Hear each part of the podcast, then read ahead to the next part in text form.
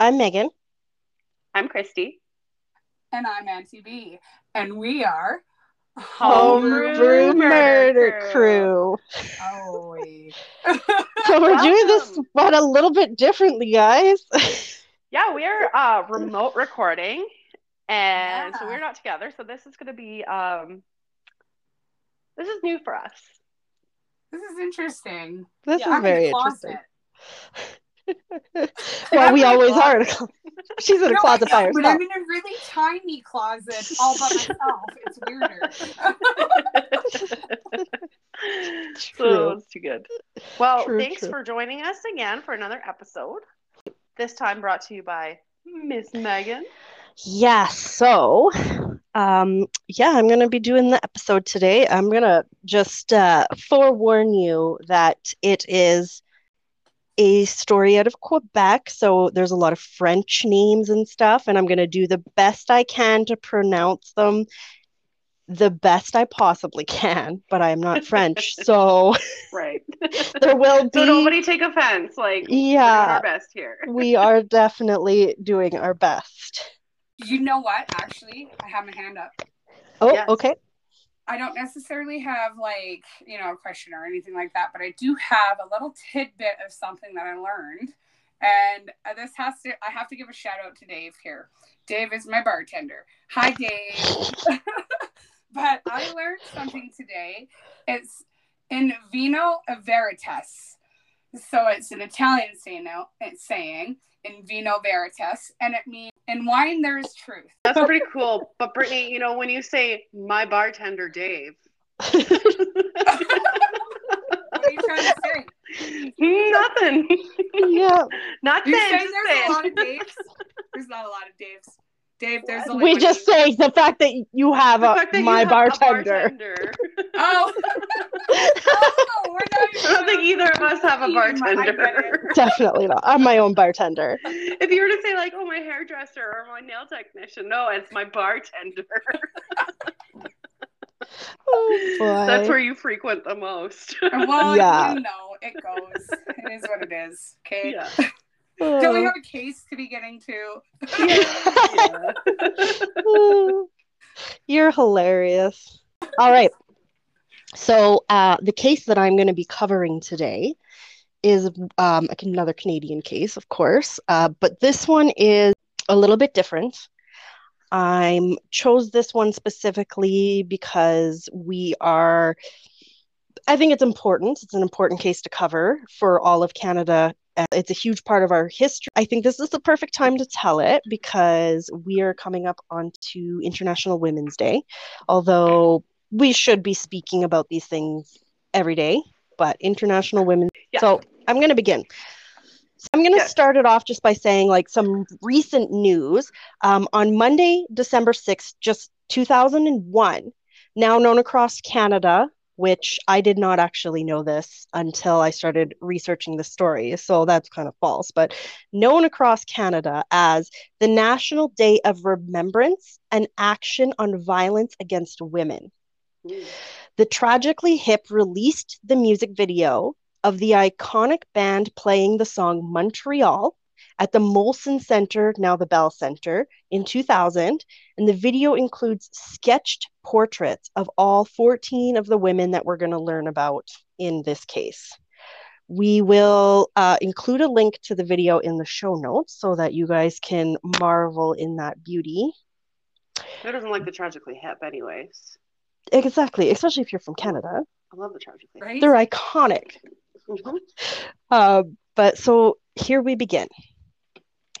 So on Wednesday, December 6th, 1989, it was cold.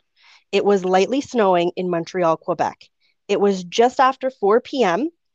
and starting to get dark outside. Marc Lépine walked into the registration office of École Polytechnique, a prestigious university perched high on the mountain in the center of the city of Montreal. It is the University of Montreal's engineering school. There he sat for a few hours, not saying a word, not approaching the desk. He just sat holding a black garbage bag to which he had entered the school with.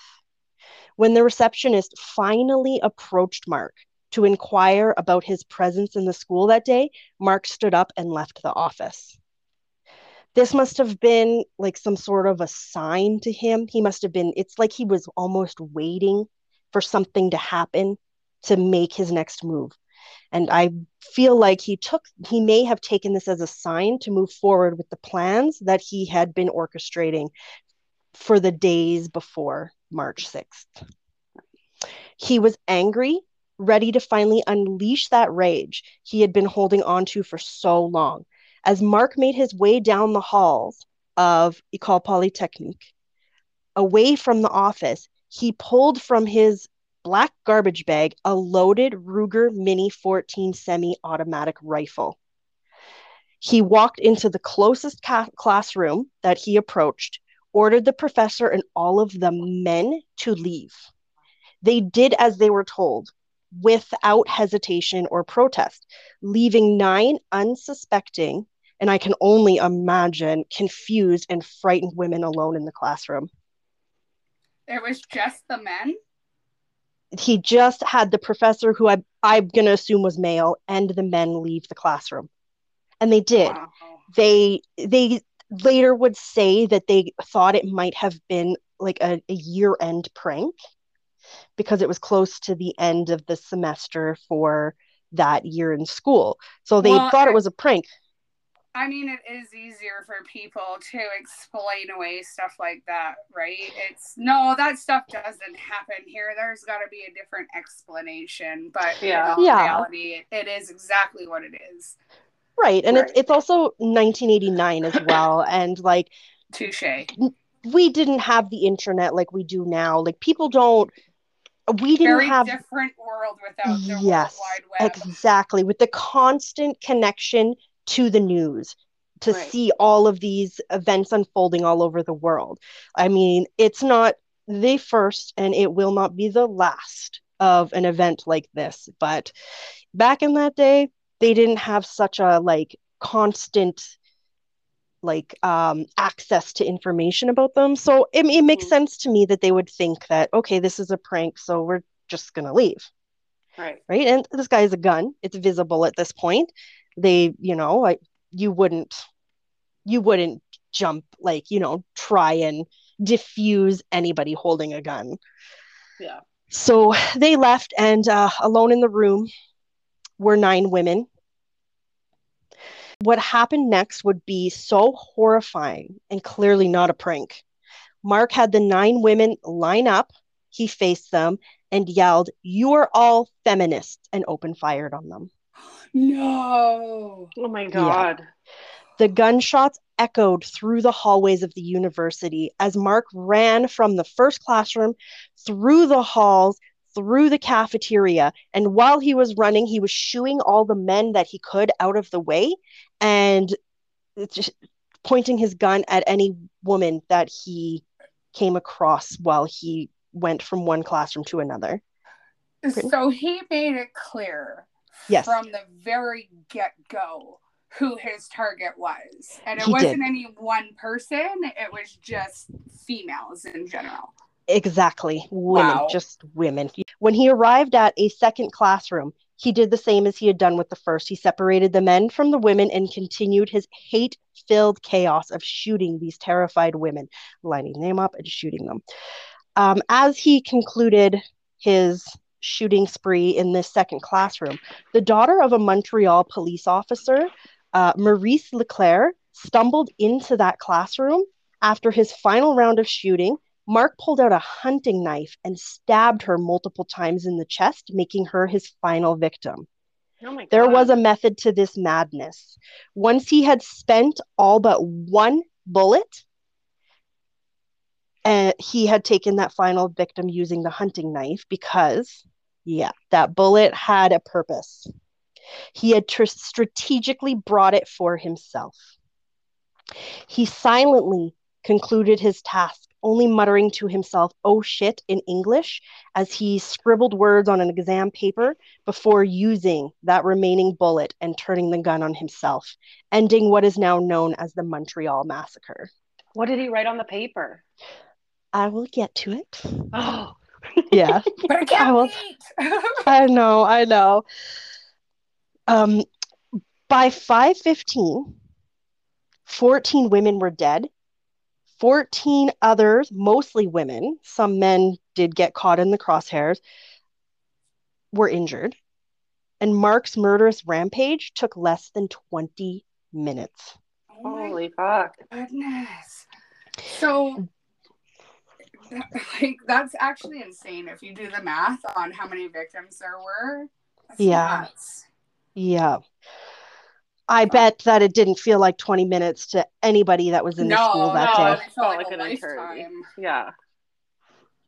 yeah it's ugh but whew, so these horrific events were the first of its kind in Canadian history and nowhere in the entire world had women been targeted as a mass attack in many years Yeah. Mark was born Gamil Rodriguez Liass Gharbi in Montreal, Quebec, Canada on October 26, 1960. Uh, Mark's mother, Monique Lepine, was a Canadian nurse and an ex Catholic nun who reject or rejected organized religion after leaving the convent. And his father, Rahid Gharbi, was an Algerian immigrant and non practicing Muslim. Mark, according to his mother Monique, was, quote, a confirmed atheist all his life, unquote. His father, Rahid, held contempt towards women, believing women's only purpose, woman's only purpose, was to serve men.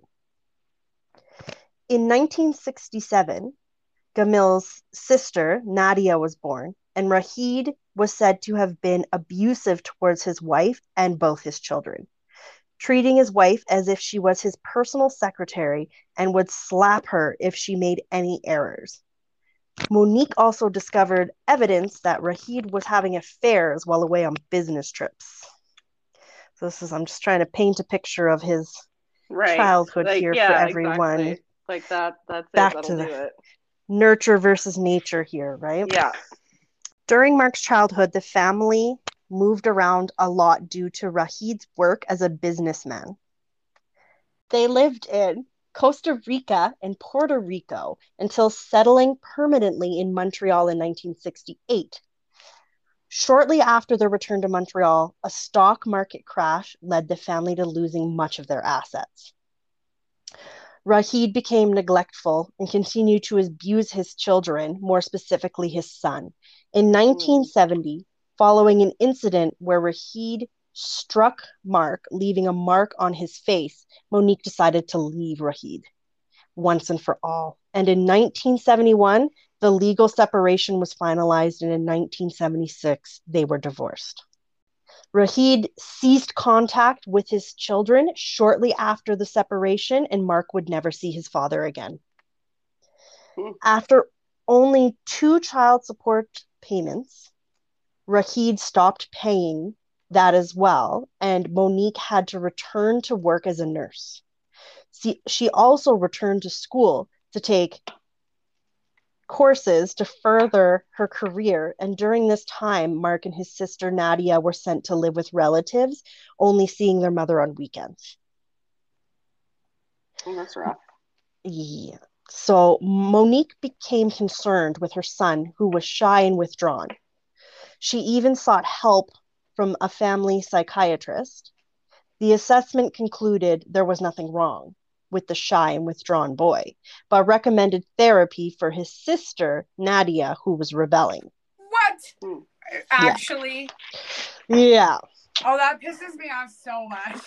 Yes. Oh my god. Oh my god. That's like Uh, it's such a, like it's another example of like number one back in in that time you know like mental illnesses you know they are not talked about and they're not really um, recognized as such and not only that but oh like boys or men you know they can handle it they're tougher like it's Mhm. nothing well, there is that whole stigma of the woman's crazy, right? Right. Ah, when Mark was 14, he legally changed his name from Gamil Rodriguez Leas Gramal to Mark Lepine. In short, Mark's teenage years, he was uncommunicative and showed little emotion, but he wasn't crazy. He was fine. Just, yeah. Anyways, now I am not a professional, but he definitely had borderline traits, Yeah. maybe a sociopath, but But isn't that What the do I know? Is that the professionals that he was seeing and like just dismissed it? yeah. Yep. Like that's the point. We see it. We can sit here and talk about it and be like a doy. Yeah. but back Uh, then it's like, Yep. oh yeah, no, it's fine. Yeah, he's fine. Yeah. Yeah. so he also had chronic acne and low self esteem. His sister Nadia would publicly humiliate him about his acne, and he I began like to that. yeah he began to fantasize about her death. Sorry. Yeah. He also- even made a mock grave for her once. What? What? Okay. Yikes. I mean, like, it's not very nice to make fun of someone with acne, but in no way, shape, or form does that action warrant your death. Um, so in 1981, mon- much to Mark's joy, at the age of just 14, Nadia was placed in a group home because of her delinquent behavior and drug use. Ooh. So, to find a male role model for Mark, Monique enrolled him in a program for Big Brothers, and for two years he bonded with his big. As a result, he was improving until abruptly in 1979, his big was detained on suspicion of molesting young boys. Oh, I Oh, figured that's no. where that was gonna go. Yeah. Mark and his big both denied molesting ever occurred between them. But again, that could be, you know, not wanting to talk about it because he's a young boy. So, Yeah. Back in that day. yeah. So in 1981, at the age of 17, Mark applied to the Canadian Armed Forces, but was rejected during the interview process. According to Mark himself, it was due to difficulty to accept authority. A statement Mm. was released by military officials that stated that Mark had been, quote, interviewed, assessed, and determined to be unsuitable, unquote. This reminds me of Carl Panzram. Yeah, Fucking Carl. Carl. Carl. Carl.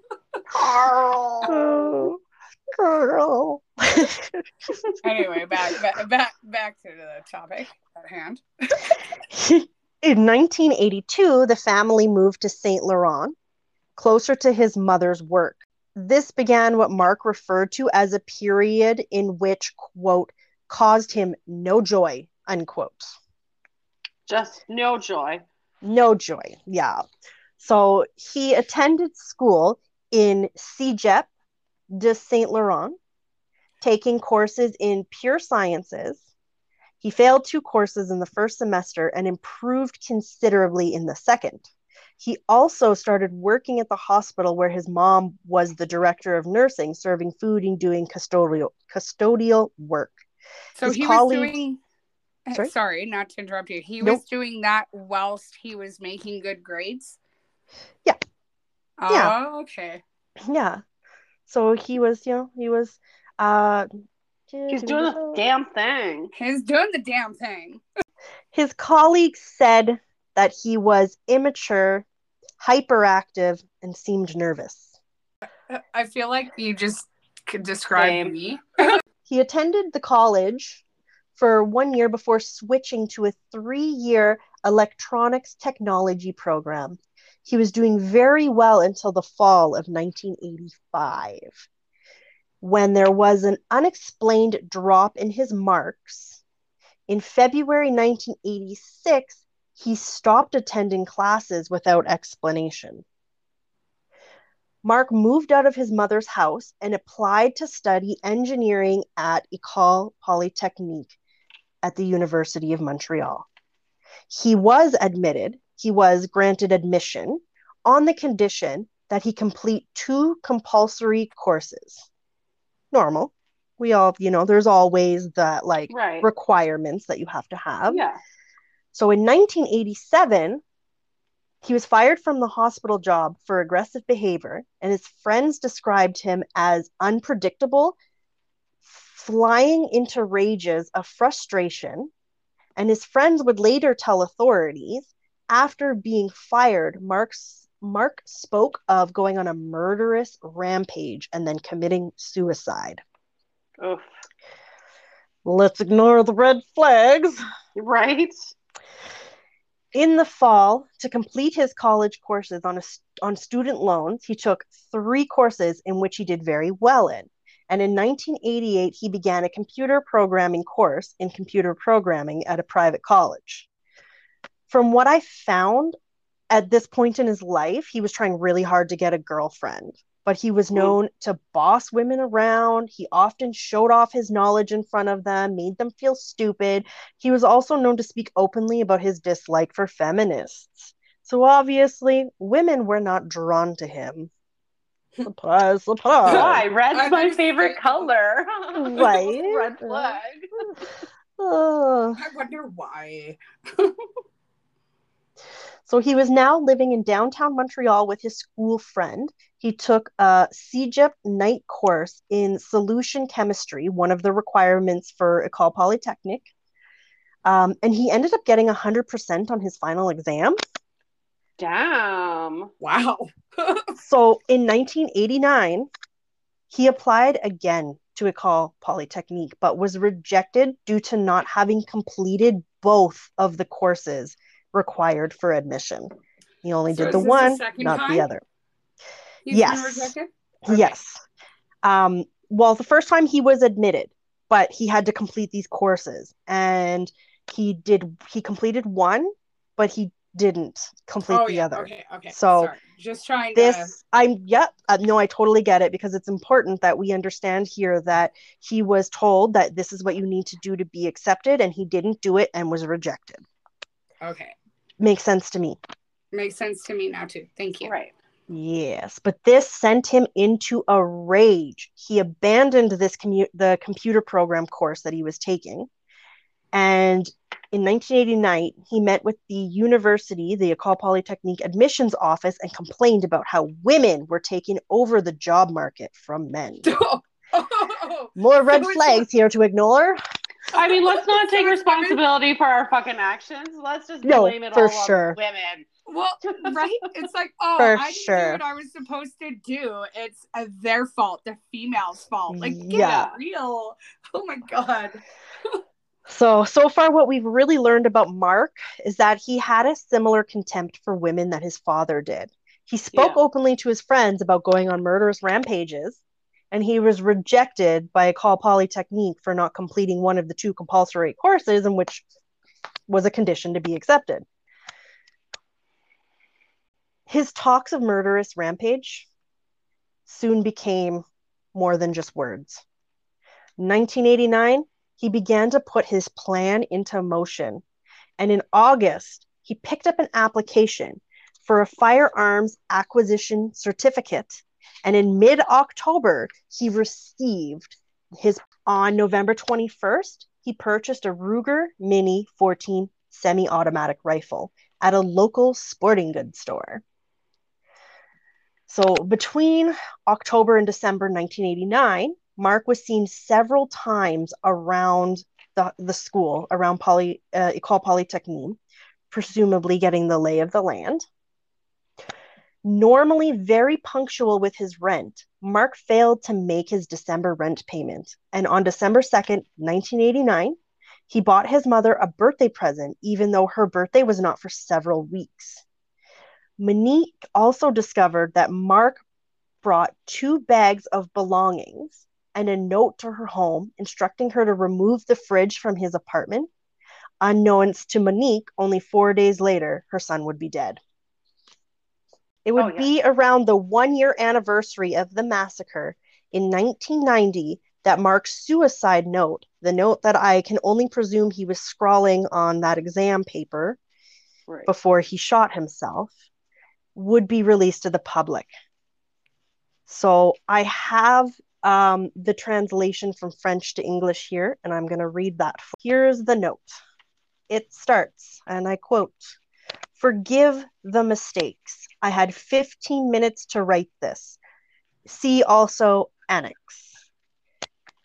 Would you note that if I commit suicide today, 891206, it is not for economic reasons, for I have waited until I exhausted all my financial means, even refusing jobs, but for political reasons, because I have decided to send the feminists who have always ruined my life to their maker. For seven years, life has brought me no joy, and being totally blah, I have decided to put an end to those Viragos. I like I don't I don't even understand this. I know. Because essentially he's like saying that my belief in women are like the reason I, I don't understand any of it. I don't understand in my youth to enter the forces as an officer cadet, which would have allowed me possibly to get into an arsenal of Precede Lortie 1 in a raid.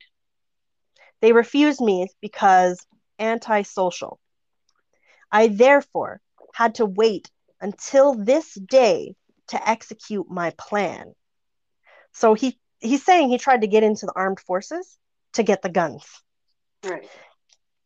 So in between, I continued my studies in a haphazard way, for they never really interested me, knowing in advance my fate, which did not prevent me from obtaining very good marks, despite my theory of not handing in work and the lack of studying before exams. Even if the mad killer epithet would will be attributed to me by the media, I consider myself a rational a, a, a rational that only the arrival of the grim reaper has forced to take extreme acts. For why persevere to exist if it is only to please the government, being rather backward looking by nature, except for science, in brackets, the feminists have always enraged me. They want to keep the advantages of women. Example, cheaper insurance, extended maternity leave, preceded by uh, preventative leave, etc., while seizing for themselves those of men. Okay?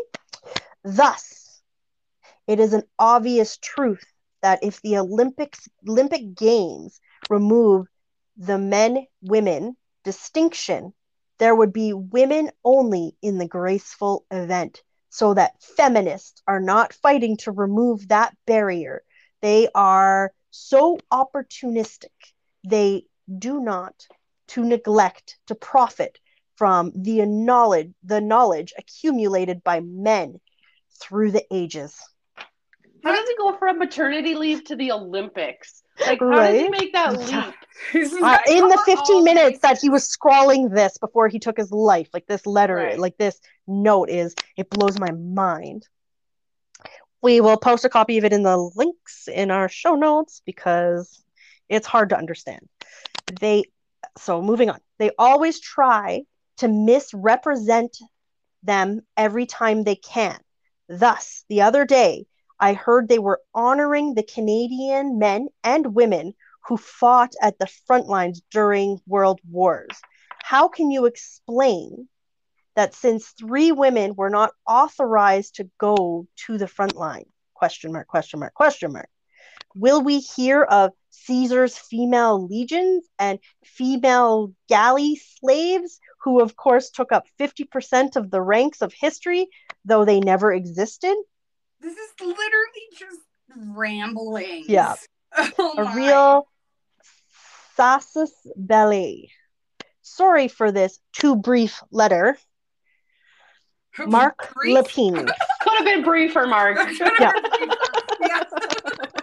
He also included annex, a list of 19 names and telephone numbers of 19 women he identified as feminists, and wrote at the bottom, these women nearly died today. The lack of time, because I started too late, has allowed these radical feminists to survive.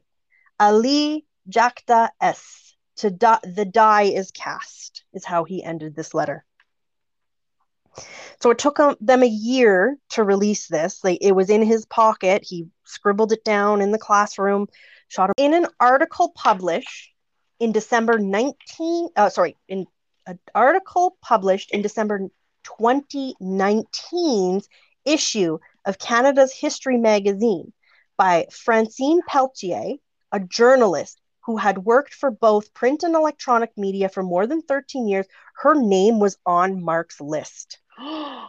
really? That was What? included in his suicide note. That's terrifying. So Francine wrote um, an article about the whole thing, and I, I felt it was important to include. I unfortunately I have a huge chunk here because this is from the perspective of a woman that found out that she was on a kill list. Yeah. This next part is an exact quote from her web uh, from her article. We will link that in the show notes as well. Um, because I don't normally like to use such a huge chunk of an exact quote, but I think it's important to hear this in her own words. Right. Uh, you can definitely read the full article. It's it's very lengthy, but uh, here it goes, and it begins here. Lepine's suicide note was sent to me anonymously by mail on the eve of the first anniversary of Montreal massacre. After discovering that my name was among those, along with 18 other women included in his suicide note, women seemingly exemplified what he hated about femini- feminism. I had tried to get the note released. What had happened at École Polytechnique was not just another bit of sordid news, I argued. First to the Montreal police and later to an access to information board. It was a national tragedy. People had the right to know what the motivating factors were behind this unprecedented crime.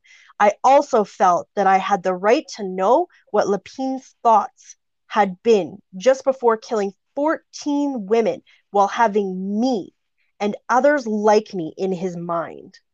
I- My I have- arguments. Oh, yep, sorry, I have a quick question. sure. So, did they not even release to the women that were named on the list in his suicide note? Did they not even tell them? They didn't. No, they Are you they kidding me? So somebody anonymously sent the suicide note along with the list to this Francine Peltier. Peltier. Oh, Yeah. okay. So and and she's a she's a writer and she has been a writer.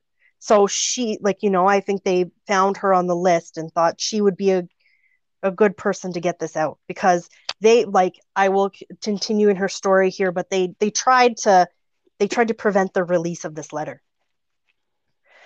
So she continues, my arguments had fallen on deaf ears. The danger of a copycat crime was too great, I was told. What was, in fact, too great? It was clear even then was the trauma. Even six months after the tragedy, we, we were still in the grips of vast emotional paralysis. The inclination was to move on rather to rather than to scrutinize every detail. Now, finally holding the much sought after piece of evidence in my hand, I felt somewhat vindicated.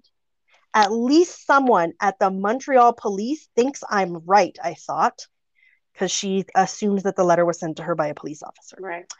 I was never able to discover who that person was, but at least the suicide note would now be made public.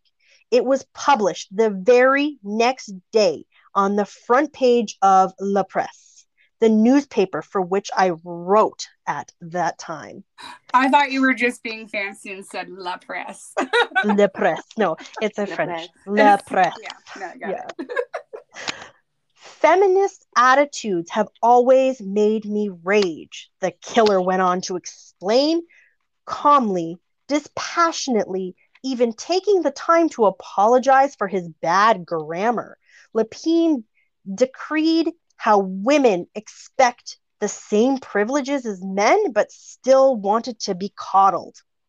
Even though the media will label me a crazed gunman, I consider myself a rational erudite. He added in a somewhat pro- proethic note. Prophet, prof- Prophetic.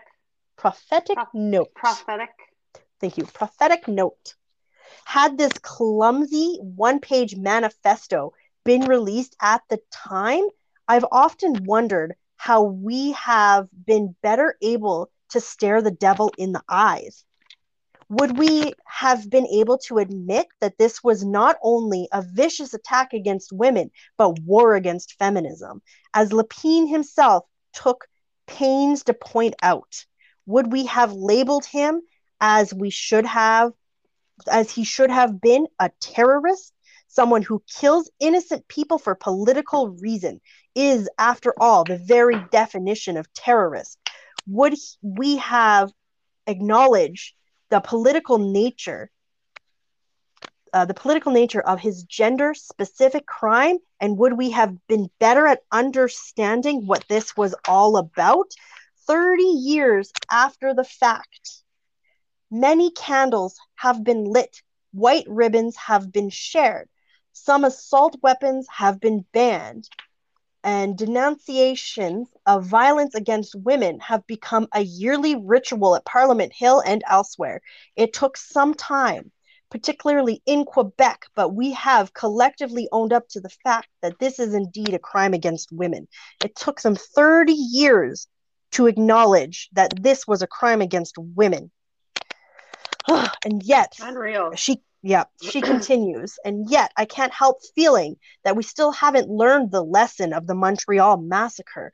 In trying to make sense of this horrible tragedy, we have equated to plight of the victims with the violence women have always endured. We have put this in the category of what we know rather than what we don't know.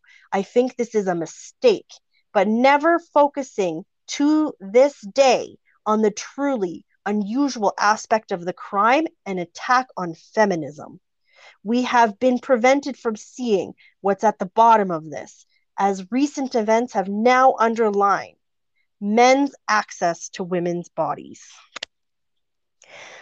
So we will I will include the link to the full article. I know that was a lot, but I will include the link. There is a lot more, but I just felt it was really important to get her words out because she is 100%. of all the people that have an opinion on this event, she is she is a voice that needs to be heard.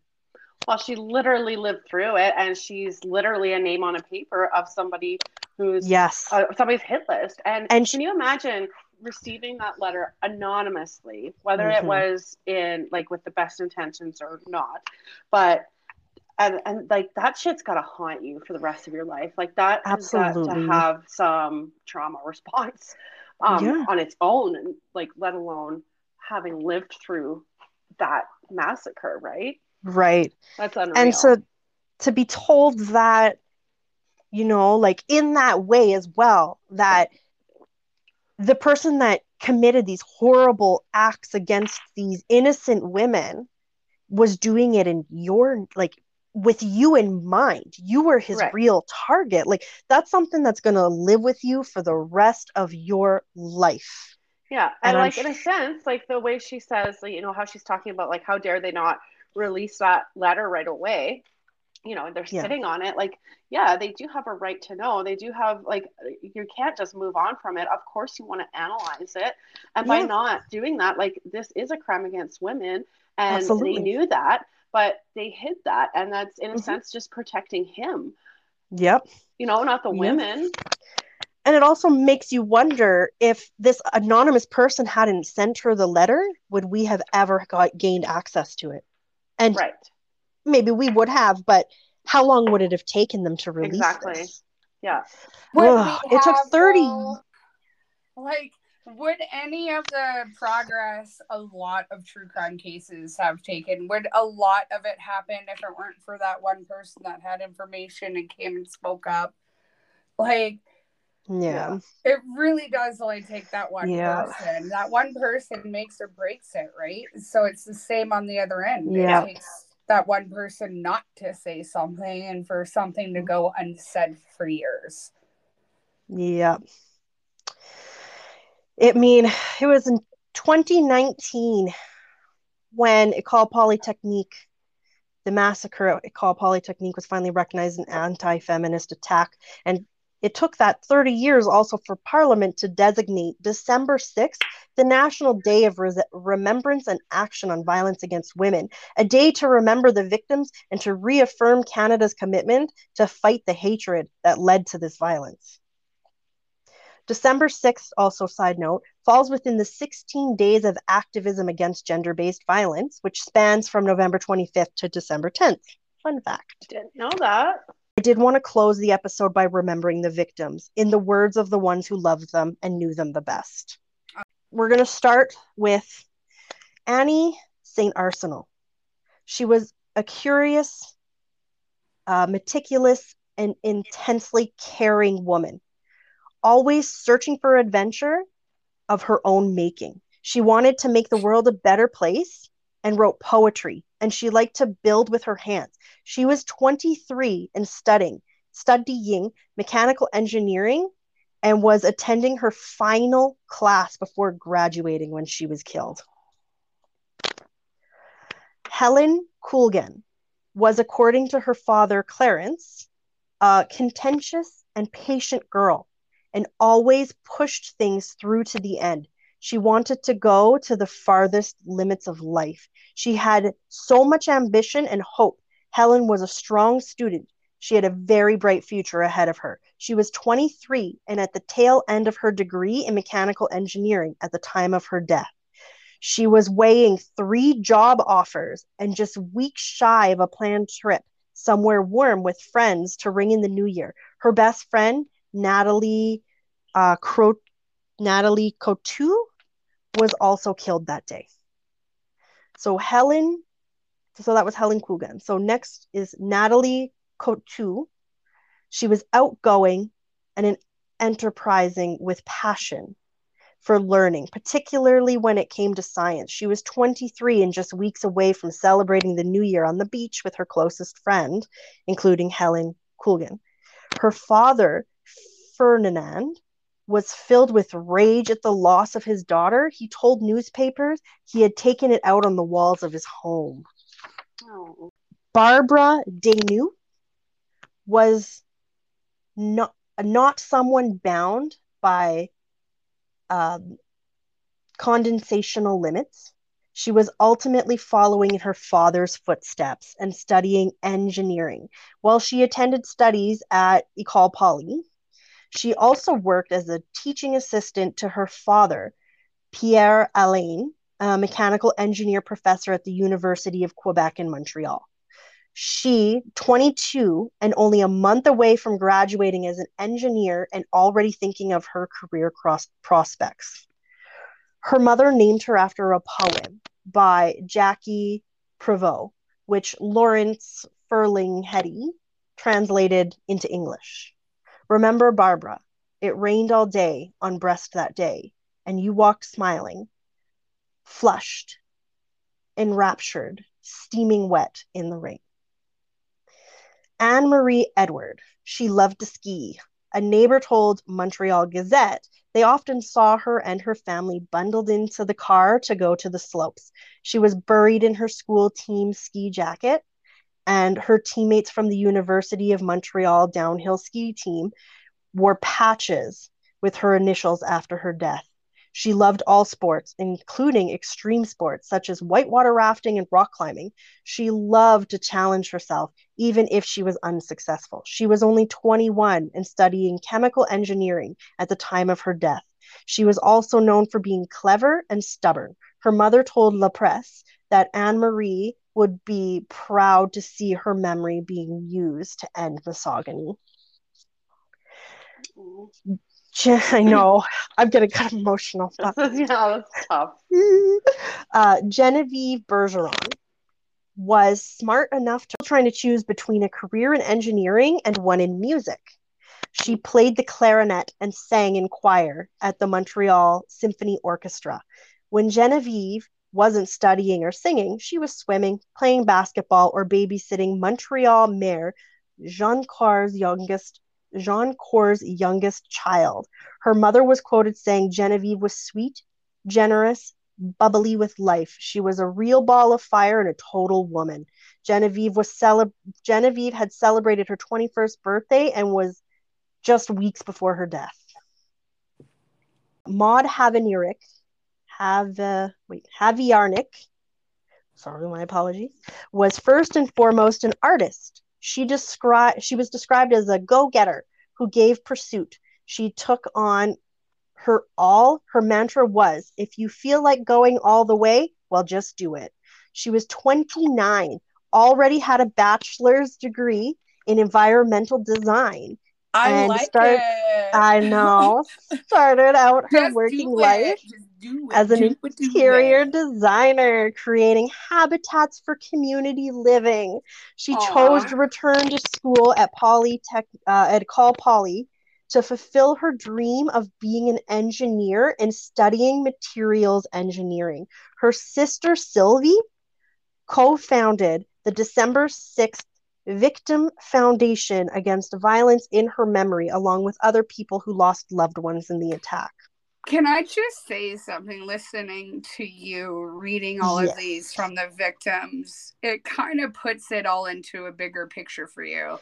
For Yes. for me anyway, sorry. Yeah, Uh, like that it's you know uh, these are all people that could have been amazing and done amazing things in the world that now instead of doing that we're talking about how they could have yeah, just- absolutely. it, it, it Well, puts and it yeah. in such a perspective And I was thinking that too. And you know, like he's not killing these women because they're feminists, quote unquote. He's you know, he's pissed off that women are doing better than him. Yes. You know, in my perspective anyways. That's Yes. my point well it. But and and it's not only that though it's he looks at his target and tr- eh, i feel he looks at his target and tries and be like oh this person's a feminist but i'm pretty sure that if you have a vagina that's all that matters if Yeah. Right. Yep. right so he can explain it away all he wants to but at the end of the day if you had a vagina you were in you were in danger from this man I agree. So I've only got a couple more left here. So next we have, all right, next we have Barbara Klucznik Vider Vidovich. Barbara was outgoing, friendly, and had what her husband described as a great deadpan sarcasm. Barbara was a whiz, studying engineering, economics, and food logics. She was a woman who looked outward. Her husband said she spoke five languages, read a lot, and wasn't shy about sharing what she'd read, and she loved to help people. Barbara I can't and her even husband. fucking name five languages. I know. Barbara and her husband, Witold, Witold, Witold, Witold, fled Poland for Germany in 1986 after the country was put under martial law. There, they managed to get an aunt in Quebec to sponsor them. Canada hmm. seemed safe, they thought. Plus, Barbara was interested in Que- Quebecois culture. They landed the spring of 1987. Barbara was 31 and in her first year of nursing school at Ecole Poly when she was killed. Barbara and her husband were having a meal in the cafeteria when Barbara was killed. Witold survived the attack. Anne Marie LeMay wanted to study medicine.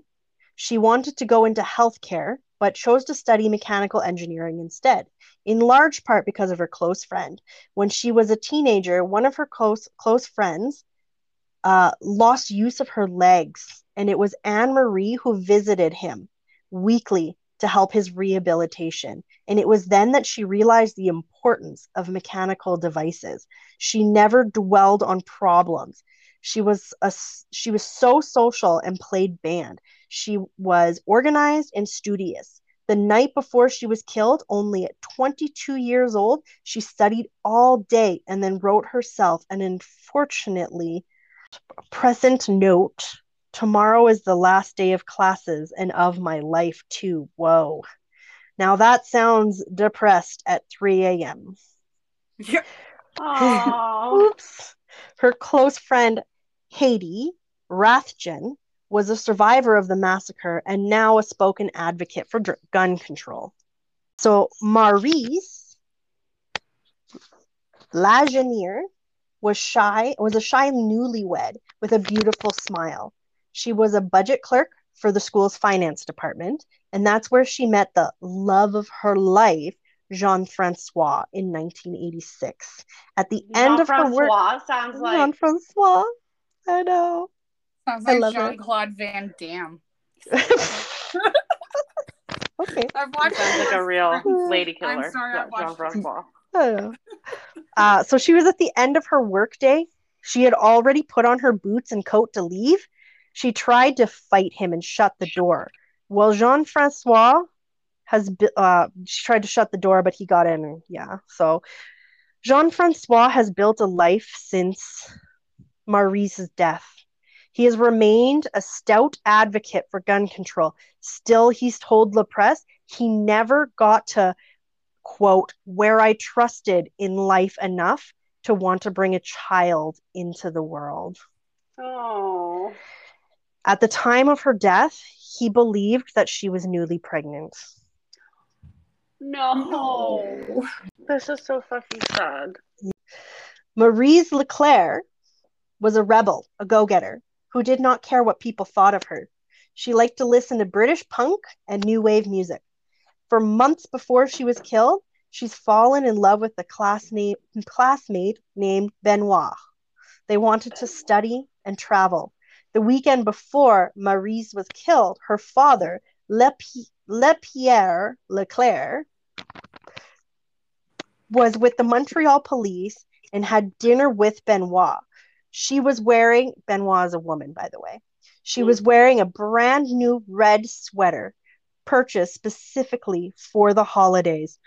On the night of the attack, the lieutenant spoke to the media outside of the school and then went inside and saw the red sweater.